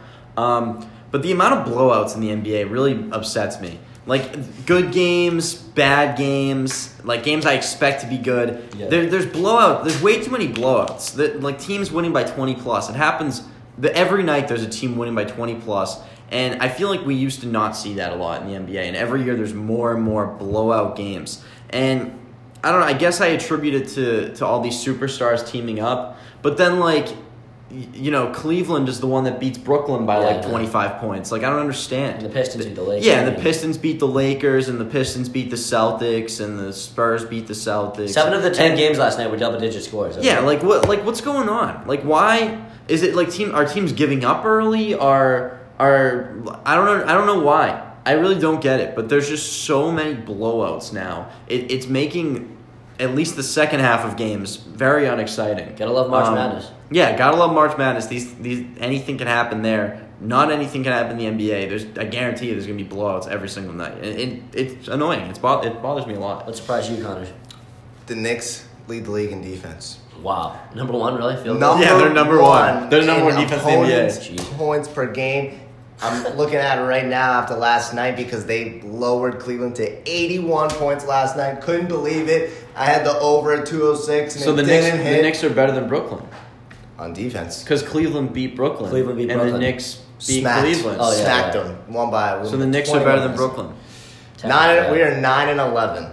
That's what else. and the Knicks are better than the Celtics. 20 so they games? blew them out. 20 games. We are Yeah. 9 and 11. And they lead the league in defense, averaging less than 103 points per game. Uh, the team in second averages 104.8. So Wow. I am. Who's that? I just. I can go back to it. I just put it away. So those are some big Is it time- Utah? It probably is. I is. think it was At Utah, 15 and 4, it actually. must be Utah. I think it was Utah. Are you guys ready for question number two? Yeah, give me Question question number number two. Hey, I looked back at the 2016 draft class. I was just doing some research. Pretty good the other night. class. Rank these four 2016 draft picks in order. And the four that I said, we got Ben Simmons, we got Brandon Ingram, we got Jaylen Brown, and Domantas Sabonis. You know you missed out on some players who are like really good. You know what? I stole this. top que- three I stole this question from NBA Legion on Twitter, and I, they said rank these players. You know, I'm like, you know what? What We about gotta- Jamal Murray? Hey, hey, add him, add him to the list, Okay. Oh, sh- mm. Uh, or just okay. tell me after. No, no, we'll add him. We'll add him. I'm gonna add him in. So Jaylen Brown, Domantas Sabonis, Brandon Ingram, Ben Simmons, and Jamal Murray, one to five. Who's the best? Who's the worst? Who's number three? Who's number four? Want me to tell you my order right now? Yeah, go ahead. Good. Number one, I get Jaylen Brown. Okay. Yes, I'm a Celtics fan, but I got Jaylen Brown number Okay. one. Cool. Number two, I get Domantas Sabonis. I think he's a versatile player. Did you I add think- in Jamal Murray? Oh yeah, I did. Okay. Okay. I like Sabonis too. Three. Whew. Three. All right. Jaylen Brown one. Domantas Sabonis two. Three. I'm gonna go with Brandon Ingram. Four. Jamal Murray and five. Ben Simmons. Wow. Can I go next? Yes. All right. I have two that are the same as yours. That's how I will First start tip. this off. Fans start to think about what that might mean. One. Num yeah, that's right. Number one Fucking dicks. Number one, I have Jaylen Brown. I, I think that this year it's just I don't like listen. Brandon Ingram put up twenty seven points a game at one point, but he didn't do it with Jayson Tatum next to him. Okay, like Jaylen Brown is balling. He might be the best player on the Celtics, and that's saying something because Connor said earlier Jayson Tatum could be a top five, top ten MVP Yeah, no. player this year. Yeah. Um, and Jaylen Brown could be too, which is insane. Easily. Um, so I got Jaylen Brown number one. I think this guy is doing something these other guys are unable to do. Only one of them will be top five. Number two, I'm sliding in Jamal Murray. Now, Hmm. now Jamal Murray this year is not looking super great, but none of the other guys on this list could do what Jamal Murray did in the playoffs last year. Yeah, I and it is it is unreal. I call him Mr. Bubblicious. Mist, he's Mr. Bubblicious apparently, um, and he's got real talent. This guy is is something special. I think he's gonna be around for a long time. He's an incredible shooter. I don't know anyone else besides Steph Cur- Steph Curry and maybe Damian Lillard that have that step back three in their game like Jamal Murray. It's Yeah. it's it's wild. Yeah. Um, three, I'm going with Brandon Ingram because of that 27 points per game. I don't like. I love Sabonis. I think he's a very good player. I think his All Star. I was thinking about the fact that Ingram and Sabonis were both All Stars last year, and I thought that Sabonis's was more of a fluke than Ingram. I think Ingram has a lot more star potential than Sabonis. I like Sabonis a lot. I don't think he's like that team lead. You know, Yeah. let's let's drive home to a championship run type player. I think Ingram has that kind of potential, not as that he can be the best player on a championship team, but he has more of that than Sabonis. So I have Ingram third, Sabonis fourth, And Simmons. and then Simmons last because maybe maybe Morey's right, and it's just because Simmons has this high expectation that he's not hitting. But Ben Simmons is is a player that's supposed to be a star. He's incredibly passive. He never takes over a game. He's averaging like twelve points a game this year. He's That's horrible. I- yeah, I don't want to call him trash, but, That's but I hate him and I wish he was better. Um, he like he just he does nothing for me at all. He's not special in my mind. I think that I say I've said the same thing about him like over and over again. In transition, he's like a top ten player. In the half court, he's the most average dude I've ever seen. Um, and I could defend him on the three point line. So like what like what does that mean? Like I just he's not that good. Like I I, I don't like him. What I don't like got? him, so he's fifth. So I have Jaylen Brown number one. Uh, Jaylen Brown's having a, a heck of a season. Mostly the reason I have Jaylen Brown number one is because Jaylen Brown is an, a very, very much above average defender. Whether the NBA wants to recognize him for all defensive teams in the future or not, He is absolutely an above average defender, probably the best defender out of this list. I have Ingram at two just because of last season, averaged 25 plus. Um, dude is a Kevin Durant lookalike, except he's only 6'9, but And he's skinnier somehow. Yeah. way skinnier. Skinny but bone. the kid can shoot, the kid can post up, the kid's got game. I wish he was more lethal from three, but I like Ingram. I have Murray at three. Murray's Murray at three because Murray has been awful this year, but I do believe that he has special shooting abilities. Like Jake said, he, that step back is unmatched, except for people The that defense better improve. uh, it's horrible. It's horrible. But that step back is good. Um, pe- people like Curry and Lillard, not a lot of people can replicate that, and his his ability to put up fifty in any given night is still still something you do have to account for. Um, fourth, I have Simmons. I know he's averaging 13, 8, and 8, but I have Simmons over Sabonis just because Sabonis is not exciting. He's not exciting, but I think he can do everything. I don't think he has. Simmons was all defense last year, too. Yeah, because he defends guys half his height. He is a good defender. I'm a big gets Sabonis A, gets fan. a lot of steals. I'm a big. I was a, I was a big Simmons guy. I've been watching him since he was at Montverde Academy Wow. next to D'Angelo Russell. What a team. What a team! I I loved watching him. He went to LSU like a friggin' dummy, I think. Yeah. Because his team had no one. He still lit it up. Still number one pick, Nick Fats Russell this year. but No, not like Fats Russell. he has not improved since his. Yeah, since his not freshman- really. Since his freshman year at LSU, in my Right. opinion. Yeah, not really. All right, those are obviously all some very good players. But question number three: the NBA trade deadline is going to be here before you know it. What's a move that one team could slash should make at the trade deadline that could maybe possibly take this team to the next step? I think this is gonna. I'm I'm such a homer. Go. Um, the Celtics have to use that trade exception. Like it, this is like a no brainer for me. Like it, you need to you you need to go out to a team that is looking to dump a large contract and get the guy for peanuts. We can we can absorb a contract. We need to trade a, a couple second round picks, maybe a future first for a guy that's going to change what the Celtics can do on the court this year. Now I listed I guess four guys. It's really three and then a and then a question mark. Um, but the, the Celtics need to go out and get a big man. That is that is the the primary thing here. They need to go out and get someone that elevates the big man position. Like Daniel Theis can shoot, Tristan Thompson can rebound, Robbie Williams can play defense. Let's get a guy that can do all three, please. Like that's all I want. Yeah. Maybe at least two out of the three. But here are a few names I put that the Celtics really would, would do great in adding this year, and it would really bring them to the next level. The first one is Nikola Vucevic. The Magic are in this like weird area where they're not good, they're not bad. They win games they shouldn't, they lose games they shouldn't. They're not going anywhere. They're not going anywhere, but at the same time, they're they're somehow relevant, um, somewhat. Like I, Vucevic needs a move. He's he's been their best player for like ten years, um, and I think that if you if he was on the Celtics, they we'd be a legit title contender, no doubt. Yeah. I think he's a guy that can be the highest scorer on the team. I think he's a guy that can get twenty rebounds for you. Um, he's a very special player. That's like the the absolute dream would be to get Nikola Vucevic. Another name I put was Julius Randle. If the Knicks were worse, I think there'd be a legit chance of getting Julius Randle. Um, but for some reason, they're they're sticking to this pipe dream of like winning two games in a row so they can lose as the eight seed. Um, Hey, we'll be fine. okay, you'll be fine. That doesn't mean you're good. Doesn't mean you should do it because you're fine. Yeah, Randle is the second name. Getting a guy like Julius Randle, a scorer, a scorer at big would be very special. He's also a pretty good rebounder. Third guy I put, this one seems a lot more achievable in my mind. That'd be LaMarcus Aldridge. Um, he's really old, um, and the Spurs are like the Spurs are kind of decent this year, but like I don't think they'd mind giving up LaMarcus Aldridge for a couple picks um, Mm. because he he's on his way out the door. So I'd love to just pick up LA and, and add him to yeah. You, you I might have something involving the Spurs. Okay. Um, I would like to get LaMarcus Aldridge on the Celtics. I think he's a great scoring option. He's not the best defender, but if we had firepower like him at big, we'd be pretty good.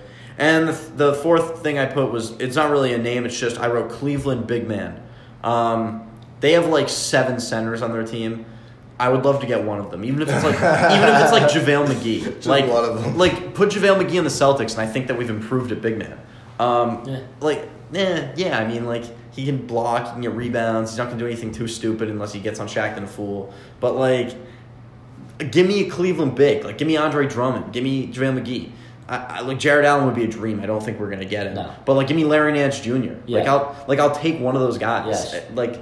I like. I would, I would, I want the Celtics to do something with that trade exception, and, and for me, it needs to be a big man. All right, I didn't go quite as deep as you, but you know what? I think a team that could, a trade that could shake up things for both teams. San Antonio's probably not going anywhere. Yeah, they're playing good right now, but I don't think they're really that good of a team. And DeRozan? The Toronto Raptors aren't really going anywhere either. Stop. Stop. I already know where this is going. Kyle Lowry and DeMar DeRozan are good friends. They're good pals. DeMar DeRozan's talked about, yeah, I'd love to end my career in Toronto. So you know what? Why not pull off a trade that could maybe, possibly, I think it could help both teams.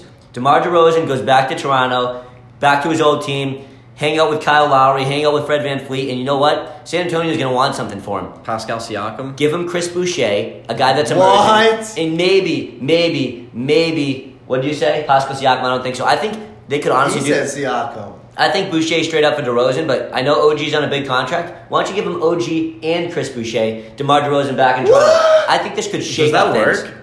Work? Yeah, it could Like work. DeRozan makes like thirty You know, million. you know that thing online where you can sh- do the team. Oh, the oh, it trade worked? thing? Yeah, Toronto's it getting- worked. he did it and it worked. Okay. OG and Yeah, that's that's a that's a haul. I think all right? Toronto's getting hustled. You think Toronto's getting hustled? I think Toronto- Yes, I think the Boucher's Spurs- a beast. Boucher's I a- just he's told only you. 23. I just told Imagine you DeRozan. I just don't think told he's you. 23. How is he? Dude, I just told you that DeRozan had a 99 true shooting percentage against the Celtics. Like this dude is How do you balling like out that of his mind. That's an interesting trade. Apparently, it's a good trade because I thought the Spurs were, were getting hustled, and Connor thinks the Raptors are He's getting 28. hustled. So Yeah, I was gonna say I looked up his age the other day. He's 28 years I guess it's a good But- trade if, if we think that Boucher two is- teams are winning the trade. I don't think they're Uh, both So going Boucher anywhere. is 28. He's at the height of his prime right now. He's about to average 20, 10, and two blocks. He's a beast. And All right, Anunoby if I'm gonna- defensively for DeMar DeRozan in that contract, If I- let me- he's gonna he's, he's let me gone let me pick year. apart let me pick apart that trade a little bit. I haven't even gone yet. Let me. But let- let's pick yeah, it yeah. apart. I'm gonna pick that apart. We're running a little short on bit. time. Hurry, hurry. We're not running short on time. We've got all the time in the world. Toronto is playing horrible. Okay, they're like one Seven of the 12. yeah they're one of the worst teams in in the uh, the Eastern Conference. I don't see them trading away their young players for a veteran to to you know try and reconcile that. If I think think if anything, another I see, if no, if anything, I see them going the other way and, and saying like let's move Kyle Lowry for picks and young guys. Um, Kyle wanted to stay because he thought they had one more shot with the team they have well, he's currently, wrong. and Well, they're he's playing wrong. terrible. He's wrong. He's wrong. I think it would make it. I mean, hey, it's a one move that I think could help both teams, make the NBA a little more interesting. Let's go. I- What do you got, Connor? I got the Bucks should get Bradley Beal. How? See you later, I don't NBA. know how you do it. You have to get Bradley Beal out of Washington, and if someone is willing to, is willing to, Are they trading Jrue prices- Holiday? I would. It's clear it's not. It's not. I mean, that's just me though. You're trading Khris Middleton? no, I don't. I could they? I, I think one of the two have to go. I would trade Middleton for Beal. I don't think that makes sense That's what I'm for. saying. I mean, I get it. Like Bradley Beal's like a 35 point per game guy, but like, Ridiculous. what's making the wheels turn on this trade? Like, why is it happening? Because Bradley Beal Teams eventually is gonna have to knock on the. I, who is it? Sherman? Tom Sherman? I don't know who runs the Some Wizards. idiot. Some idiot. He's gonna knock on the door and say, "I know, I know, I'm on contract for the next three years, and it's a max, but get me out of here." And Okay. She's gonna. Have, Wow. He deserves Dude, to get out. Russell, of Russell. Westbrook is is having trouble. Yeah, he's having real trouble. He's having a lot of trouble. I would not want to be that guy's teammate. Bradley Beal's I feel- crying every night on the bench. I feel bad for that man. I know people have shitted on That's him. an awful team. I feel bad for him. It's Russell nice. Westbrook needs to go to like the Detroit Pistons and just torch the Nets every night and not worry about anyone else on the team. That's the only way That he would can work out. succeed in the NBA. That would work out good. What do we got? Question four? Yeah. Question number four. What's your opinion of the NBA possibly changing its mind? They're, they're talking about it. They're thinking about holding the All Star game in Atlanta. At first, they said there was going to be no All Star game this season. But right now, I think it's going to happen. I love it. I I love it. That's all I have to say. I, I love it too. And I love it too, but I did hear the idea that it might just be an All Star game and no slam dunk and three point. But if you're going to have the All Star game, why not hold all the festivities? Why not? Yeah, I agree. I mean, the, the only reason you wouldn't is so that like less less people are there, I guess. Yeah. But I I'm also for it, and uh, you know I gave a little maybe a, a guideline to how to do it. Just make the All Star break longer. Like make Yeah, I think they are. take take a week that. take a week before like take a week from when games are done to when the All Star game would be. Bring those guys into a bubble, test them. I don't care. Make sure they're all COVID free. Make it safe. Then play the game. Then send him back. Like, and then you got a week off, and then you know give him a few more days after the game so that they're rested up. Right. If you got to make it a little longer, that's what it is. I think there should be a game. I think if you're doing that too, like you might as well. The bubble worked. There were zero COVID cases in the bubble. And I think it is Like, longer the break. They haven't Yeah. even came out with the second half schedule. Yeah, yet. so like i- if the if the NBA bubble can work with every team and coaches being there, how how can you not get like thirty players to come Yeah. to a thing and, and be fine? You know. Totally. Yeah, so I mean, obviously, I'd like to see an All Star game. A year with an uh, without an All Star game, it kind of suck. But And like if you're a, I don't like I don't want to say Jaylen Brown, but like if you're a Jaylen Brown type guy who's like going to be a first time All Star this year, do you really like just want to be, get like a letter in the mail and say you're an All Star, No. or do you want to go play the game? You yeah, know? right. Yeah, exactly. You want to play in the, in the game. Jaylen Brown. Jim Yeah, he Brown, does. People like him have earned the right. Yeah, and like I don't like the reason I said I don't want to say Jaylen Brown is because I think he'll be back again. But like if you're a one time All Star, like and that's your one time, Right. That sucks. Totally. Totally agree. Mom, we will be giving you our Super Bowl preview next week. It will mostly, week 23 will mostly be all Super Bowl talk. We will be on Saturday morning, the day before Super Bowl 55 in Tampa Bay. Question might be an all star. Detroit?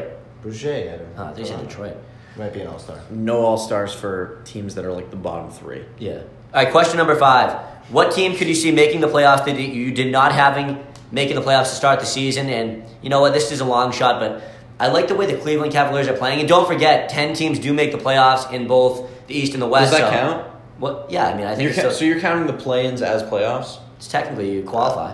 You have a I'm chance. not. I wasn't counting those as playoffs. All right, well, you know what? I think maybe Cleveland gets the eight seed. I love the way Collin Sexton's playing right now. I think they're only a game below 500. I know They're they nine got, and ten. They got yeah, they are. a game below 500. They are. They Nine got and 10. killed by the Knicks last night, but listen, it's a long shot. But Collin Sexton's a lot better than I thought he was going to be. And you know what? I Sucked last night. Yeah, he did suck last Whatever. night because he played the number one defense in the league. Oh, wow. I, but I think if they keep the team together, Drummond's good, Jarrett Allen's good. I know it's kind of a weird team, but they don't have that many good shooters. But They play like JaVale McGee at small forward. you know what? Right now, what are they right now? Are they are they in the playoffs? no, yeah. yes, they're the seventh seed. Yeah. So you know what? Hang around, play five Nine hundred and basketball. ten get in gets you there. the seventh seed in the East. Yeah, right the now. East is so bad. Yeah, so you know what? Um, I, I go with Cleveland. I wrote down two teams.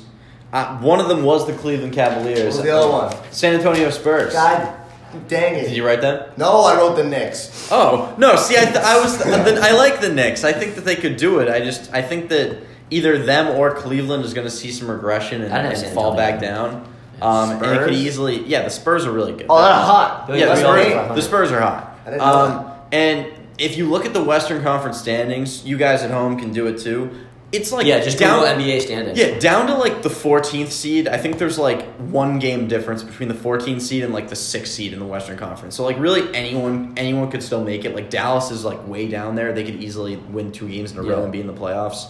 Um, but I think San Antonio holds on. I think they have excellent coaching. I think they have good veteran talent, and I like their young guys too. I like uh, Murray. I like White when he's healthy. Yeah. Um, that what's his name? Keldon Johnson. He's pretty that good. guy's pretty good. He killed the Celtics the that night. guy's pretty good. Um, Yes. I yeah, I think that I think the Spurs can hang on and and you know lose in four games to a team uh, once they make the playoffs. What you got, Connor? How? I have the Knicks. I have the I because I you know what I think I think the Knicks can be a nine seed or a ten seed, win two games, get to be an eight seed, and win one game against the Yeah. number one seed. If, if it's Brooklyn, I Yeah, the win. East is I think different. I would jump out this window. if they win one game, Yeah, one. Oh, the next. he said they If- can win if- one game. I think they can win at least could. one. If they play good defense, they can absolutely Manuel can win quickly one keeps game. playing like he's playing. if we Man, play Brooklyn, If you win a yeah, I mean like the Knicks. I would watch that one verse eight. I'm just telling you right now. That'd be awesome. I, I would have. You're gonna all watch eyes the you're gonna you. watch the Knicks no I might matter take a what ride seed up they to are. I know. I'm, for just- that. I'm telling you from Um, crowd's perspective. If you, yeah, I mean like should because watch that. because the way the Knicks play, they if they they can win a low scoring affair against most teams, they're a good defense. I added something to this this question here. yeah. Team that I thought would make it that I that I now think is gonna miss. The What the hell is going on with the Miami Heat? They're playing really bad, but don't forget. I don't. How many games has Jimmy Butler played? I, I, mean, don't know. I don't know. Jimmy Butler hasn't- at this point. That's like They're still- they've but bad. like they're not. The Heat are not about Jimmy Butler carrying them. They're like horrible. they, he's, Duncan Robinson's he's just like a very good. Like I don't want to call Jimmy Butler a role player, What did I have the but like the Heat don't have superstars. They have guys that play their role, and Jimmy Butler is an extremely good role player for them. You know what? Like he. Losing Jae Crowder was huge. Yeah, it makes no sense to me what's going on with the Miami Heat. Even without Jimmy Butler, they should be a 500 team. They were they made the finals last Yeah, year. had him as the five seed. Um, yeah, I had them. I had them higher. I think I had them at three or four. But like, yeah, I think I'm what is going on with this team? I really, I'm, I'm absolutely shocked that they're six and twelve. Um, they, I guess they can turn it around, but because it's still early. Yeah, but well, like, they're they're like a fifth of the way through the season. Um, they're more than a fifth of the way through. They're a quarter of the way through the season.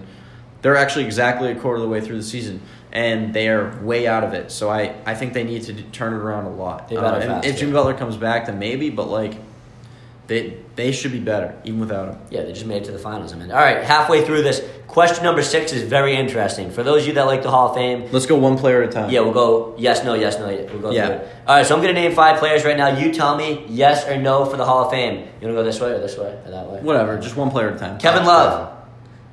Yes. No. No. Wow. Dude, you want to? Let's Connor, just you go, want to? through them. Connor, you want to plead your case? Um. Well, he's got the ring. I think that's a huge part of it. He was, and I mean, his years in Minnesota were so dominant. I think his numbers are going to be up there. Okay. I think he's a good player. I think that's fair. I think. Yeah, I I, mean- I, think it's fair. This is like a 50-50. I'm I'm saying no because he's like, look at him now.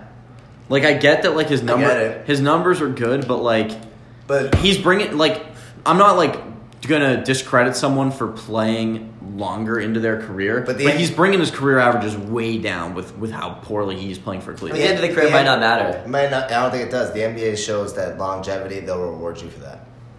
I just say no. I don't trash. know. This is a guy that I could go either way. I'm just going no. It's Yeah, I'm going no. I think yes. uh, Jamal Crawford. no. No, I also said no.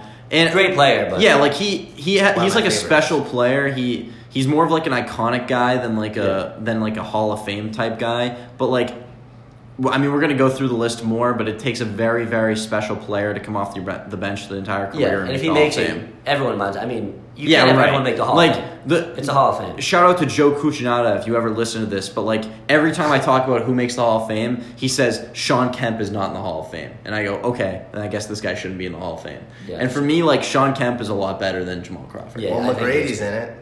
Yeah. All right, Manu Ginobili. Yes. Yes. First ballot, Yeah, no doubt. Top, even though he was probably the third best player on that team. Doesn't with matter. Duncan. He Uh, has- some he people are saying four- Ginobili shouldn't make it. I'm like, are you crazy? J- I- J- Ma- like J- he has four championship rings, and you like that was the most obvious, I think. you can argue you can argue that like without him they won't win like it, i'm not like that's the difference for me between like They'll win, Manu but. Ginobili, Manu Ginobili and like Derek Fisher. Like Derek Fisher has five championships. He's not a Hall of Fame player because without Derek Fisher, they're still winning championships. For me, like Manu Ginobili is not like the guy that they're going to have zero championships without him, but he definitely makes a huge impact on that team, and he is the reason that they have as many championships as they Yeah. do. Um, so Manu Ginobili, like you got four rings, you got a long career. The the international play, it's the Basketball Hall of Fame. It's not the the NBA Hall of Fame. Exactly. Um, he he's definitely a Hall of Famer in my mind, first ballot, no doubt. Derrick Rose. Yes. No. I said yes. Without a doubt, McGrady's in it. Yeah, like um, here, this is it. To me, it comes down to a couple of very simple things. The first one is it's the Basketball Hall of Fame, not the NBA Hall of Fame, and he had a terrific season with Memphis, um, and, and they're gonna remember his college play. The second thing is I don't. I mean, like Bill Walton made the Hall of Fame. I don't think they're leaving MVPs out of the Hall of Fame at this point. And Derrick Rose, it's like you know, I look at Kevin Love and I say his stats aren't going to be there and he didn't win a championship. But part of why Derrick Rose is going to make it is the story. Yeah. Um, you you gotta like they it, they vote people in. They don't just say they don't just look at raw numbers and let a computer decide whether you're in the Hall of Fame or not. Derrick Rose has the story. He could have been like you know someone's like yo he could have been the best point guard of all time. I like I'm not gonna argue that. Like if Derrick Rose was never hurt, he could have been the best point guard of all time. It's it's like it's not. It's it's a little far fetched, but it's not insane to say he was like the youngest MVP like in a long time. Yeah. Um, and then to come back in, you know, the 50 point game and he's still like putting up great numbers. He had like 20 something for the Knicks, like when he played for them. Yeah. He was a good player. Yeah. He's, and he still is a good player. He's a, he's changed his game and he's continuing to perform. Um, I think that the story gets Derrick Rose into the Hall of Fame. Yeah, I understand the story could get him there. And listen, he's averaged about, I'd say probably 18.5 for his career or something like that. I just think, yeah, he's a good player. He's an MVP. Does every single MVP make the Hall of Fame? Most like it usually happens. I'd say what ninety percent. He'd be the first. He'd be the first one not to. And I think I think he's gonna be the first one. Not to. Every to. MVP has made the Hall of Fame. I think Rose will be the first one not to make the Hall of Fame, and I just looked it up to be curious. His probability is it says eleven point ninety three percent that he's gonna make it on here. So I guess they don't sandwiched between Al Horford and Bernard King. That's absurd. That's crazy. That's He's better than Al absurd Horford. because Al Horford has zero percent chance of making the Hall of Fame, and I I think Derrick Rose. I'd give had- Derrick Rose about a forty five percent chance. I to think make he it. has at least a sixty percent chance to make the Hall of Fame. Bernard King is around twelve percent. That's crazy. That's disgusting. Well, if he hasn't made it now, he's not gonna. He's not He gonna, no but chance. he's one of the greatest Knicks ever. Like when Melo was breaking all these scoring records, He was they're nasty. all Bernard Kings. Like, I'm gonna say no with I, Derrick like I guess it depends on the class, but like Huh? Derrick Rose should be a Hall of Fame. I guess that's my. That's- um, that's nuts. That's my bar. Bernard King's not in the Hall of Fame. and Al Horford's obviously not a Hall of Famer. All right, No. last one. Yeah, obviously. Kyle Lowry. I went with yes. I think it's a no doubt yes. I- Especially yes, the championship yes. pushed it over the edge. I gotta. I don't think. yeah, much but, like now, Right, I, I would have right. said he's a Hall of Famer before the the ring. Honestly, Right. it. I Um, kind of want to see what they say for and him. another another guy, it's the story. The, that thing is not accounting for the story. Kyle Lowry is the greatest Raptor of all time. He is like he is the Toronto Raptors. They say eighty five percent. Yeah. Well, he's got a ring. He's got a he's a year in year out All Star starter, um, and he he is Toronto basketball. Like he he like I get that like they had Tracy McGrady and they had Vince Carter and like that was big at the time, but like he put Toronto basketball on the map and made them relevant. Um, he Totally. he is no doubt a Hall of Famer. If the if DeRozan stuck around, they wouldn't have a championship. But he's gonna but get he's a statue there. but like yeah, like Kyle Lowry is gonna have a statue outside of the uh, He will, after Jurassic that Park there. Um, so so absolutely no doubt Hall of Famer for Kyle Lowry. And I just looked it up. Kevin Love to give a seventy three percent chance to make it, and Jamal Crawford thirty two percent chance to make it. I can't believe Jamal Crawford. Is What about higher than Ginobili? Derrick Rose. I haven't looked, but that's probably like close to ninety. Ginobili's Manu hundred percent Ginobili Hall of Famer. Fame. I cannot believe Jamal Crawford is higher than Derrick Rose. That's ridiculous. Yeah, Manu I- Ginobili Hall of Fame odds. They're giving him eighty seven. He's So we'll see what happens. That's fair. I think he's a first ballot. So I got two yeses and three nos on my list. So do I. We shall see. I got four yeses. Wow. Jamal Crawford the only no. Right. Question number seven. If you're starting an NBA franchise right now, would you take Ja Morant or would you take Zion Williamson? I'm going Ja Morant. Um, my my biggest concern is Zion's health. Yeah. Um, it, you can't rely on your best player only playing you know seventy percent of the games every year. And then secondly, I think every championship team in the history of championship teams has had a good point guard.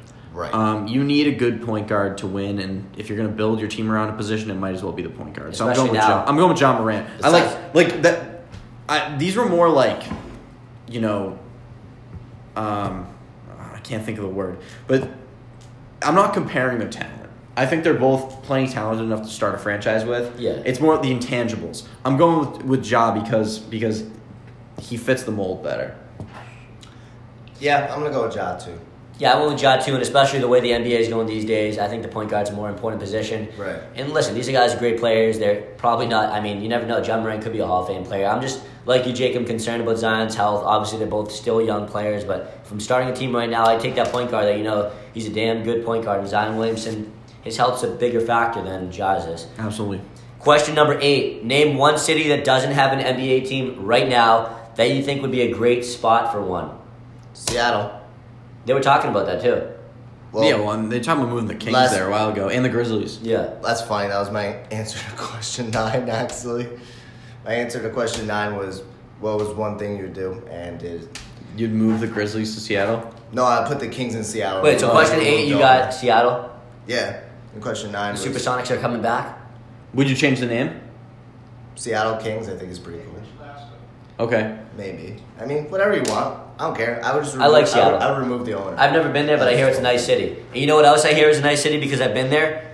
A team that doesn't have an NBA team, Pittsburgh. I love the city of Pittsburgh. Listen, Two teams in Pennsylvania. you- two teams in New York. Brooklyn, New York, I consider the same. Two thing, teams in LA. It's Pittsburgh. Listen, you know how crazy Pittsburgh is about their teams? The Pittsburgh Penguins, that's one of the best hockey fan bases in the Steelers, world. terrible The. Pittsburgh Steelers, the terrible towels, the yellow and black, the Roethlisbergers, the So what's the name of the Pittsburgh team? I haven't quite thought of it yet, but on next week's episode, I'll give you a great name for the Pittsburgh basketball team. But it, they don't have the basketball team right now. They're crazy. Even the Pirates. The Pirates are bad, but the baseball fans in Pittsburgh, the Roberto Clemente days, You got the hockey team, Sidney Crosby. They're crazy, crazy sports town. And when I went to Pittsburgh, I saw it within my own two eyes. I think you put a basketball team there, put them where the Pittsburgh Penguins play their games, and I think it would be a great spot to have a team. Pittsburgh, by the way, one of the most underrated cities in the U.S. By Great who? city. By me. By me. Great I- city. I went with Las Vegas. Um, I, I think that the Golden Knights were like a, a test to see how good Vegas could be as a sports city. And they really got behind them and, and turned into a good franchise. Now the Raiders are there too. I think that Vegas is becoming a sport town. And you could really, I mean, you're going to fill the seats every night in Vegas. So you might as well get a basketball team there too. NBA's on the rise, Vegas on the rise. You might as well put a NBA basketball team in Las Vegas. Good ideas by all of you. All right, I thought one of you was going to say Las Vegas for sure. I—I was actually debating it, but I went with Pittsburgh just because I'm such a Pittsburgh junkie. All right. Question number nine. Your commissioner, Adam Silver. What's the one change you made to the would make to the NBA right now? You already said yours. What involves Seattle? yeah, I would basically take Sacramento and put them in Seattle, and I would take the owner of the Kings and remove him.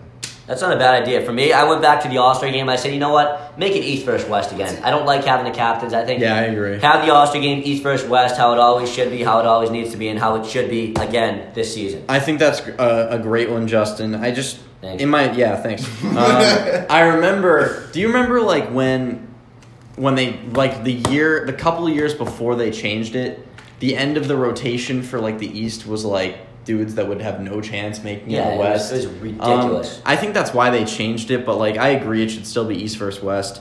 For me. I said this one, Connor. I already told Justin this. Connor's gonna be like, "What the hell are you talking about?" Vegas. I said Vegas. Oh, Jeremy Sminovich. Win it. He's related to me, Jeremy. I hope to Hey see Jeremy. you Hey Jeremy. I said Vegas. Um, tune in more often and you'll hear. Yeah. Um, You're a good kid, Jeremy. I don't care what they say, about buddy. the most backhanded compliment in the book. Um, so for my rule change, this would be a change to the overtime rules. Instead of a five minute overtime, I would like to see a race to 15 points. I think it'd be really cool. Oh, I think it'd be the, the most intense defense you've ever seen. Um, just just a race to 15 points. You, I mean, typically the winning team scores about 15 points anyway. Yeah, they usually. So First you- one to hit it. yeah, first one to hit 15 points wins the game in overtime. Wow. I, Damn. I kind of like that actually. Take We were talking about this before you showed up, and we're like, listen to one Connor, listen I to this. I- I Connor's got- gonna love it. I think I kind of like that. Yeah. I like that idea. That's a great Call me idea. Adam. You have Silver's email? Yeah. Silver at gmail.com. Thank you. Jesus. It's adam.silver at nba.net. Is it really? No. All right, what was that? Question number nine? Yes. Finally, question number 10. Well, listen, there's been a lot of good rookies this season, and some that have obviously not been too good, but that's how life goes, right, guys? Right. Which rookie has surprised you the most, and which rookie has disappointed you the most? For me, I said the surprise, LaMelo Ball. I, I thought he was going to be good eventually, but I think he's playing some good basketball right now. And I think Charlotte was a perfect spot. You had Gordon and Hayward. You have some good guards with Rozier and Graham, and I think LaMelo Ball is playing good. He's not getting a ton of minutes because you got good guards there, but for when he's out there, he's dishing the ball, he's rebounding the ball, he's scoring the ball. He had a huge dunk last night that was on the top 10 plays that I saw on SportsCenter this morning. But man, LaMelo Ball, he surprised me so far. And the player that's disappointed me so far, I was high on Obi Toppin of the New York Knicks. I know he's dealt with a couple injuries to start his career, but right now I just don't see it in him. And I hope I hope he gets better, but I just don't know if it's going to happen. Speaking of the New York Knicks, I think Connor has someone on his list that involves the New York Knicks. Um, it's the most surprising rookie, and it's actually not Toppin. It's Immanuel Quickley. Emmanuel That dude's Quick- sick. Immanuel Quickley. I love last him coming night, in. We were talking about the Knicks blowing out the Cavs. Nick Quickley at 25.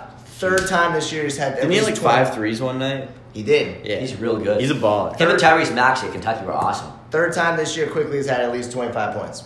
Quickley has been an amazing talent. I love him. He's going to be the point guard of the future. He still hasn't started a game yet. Gee, wow. Shout out Frank Ntilikina. He's not getting minutes. Shout out Elfrid Payton. There you go. That's a good one. That's a good one. And then most disappointing is honestly uh, the first pick in the draft. It was Anthony Edwards.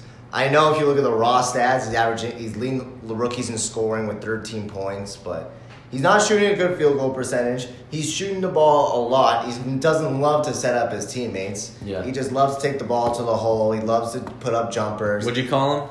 chucker. He's a chucker. He's Mr. a Chucker. He's a chucker. He loves to What shoot the idiot. ball. He's an idiot. I mean, he's a funny guy, but He's an idiot. he's he's not doing well at playing basketball, and the Timberwolves are awful. Yeah? Awful.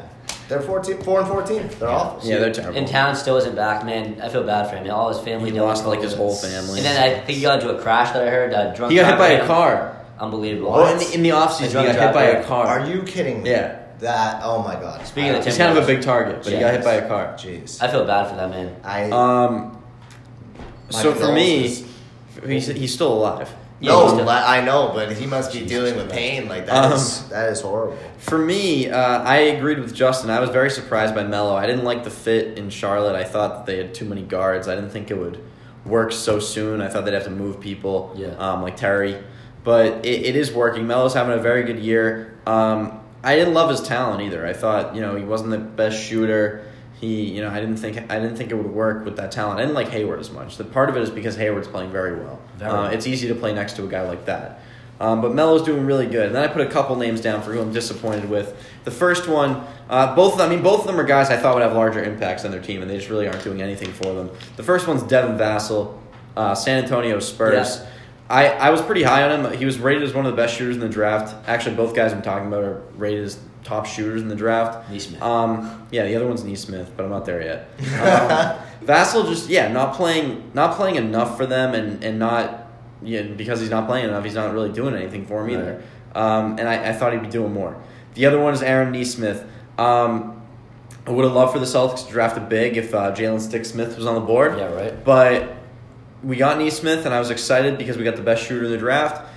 Maybe it's a it's a knock on Brad Stevens, but Nesmith is hardly playing. Play. And up until about two or three games ago, he wasn't making any of the shots he took. Um, he he's starting to step up a little bit as a better shooter, but he's still not there defensively, and he's really not getting many minutes at all in our rotation. I know you, you uh, who was it? It was um Morey said the Celtics went twelve deep. Yeah. They don't. They can't go twelve deep. I still I think. that. I still think. Oh, you did. Yeah. Oh, okay. We're Sorry. the same, right? Yeah, well, you guys look the same person. Um, the Celtics can't go 12 deep, but I think Nesmith should be in the rotation. Yeah. Um, and Carson Edwards should not be.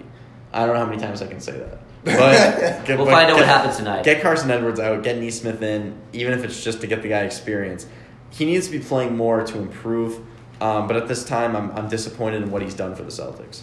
Definitely. Well, you guys, some very good answers to these very good questions. And Morey, tremendous job if you're still listening. You're probably getting ready for the Providence game today, but it was very good to have Morey Hershgordon on on week 22, all the balls. We really appreciate it. Thank you, everybody, for tuning in. Next week, tune in Saturday morning, week Super Bowl special. 23. We will have our Super Bowl special. The Super Bowl is only eight days away. Tampa Bay, Kansas City. You're going to hear our predictions. You're going to hear who we think is going to win the MVP. We'll break it down by the linebackers, the offensive line, the tight ends. We'll give you our Super Bowl The breakdown. linebacker coach. Yeah, you know who that is. I'd be very impressed. Next week, week 23, the Michael Jordan episode. All the balls, our Super Bowl preview coming at you next week. For Connor Howell and for Jake Platter, I'm Justin Miller. Thanks again for tuning in. All the balls. See you next Saturday for our Super Bowl preview. Deshaun Watson to the Jets. Knicks are good, baby.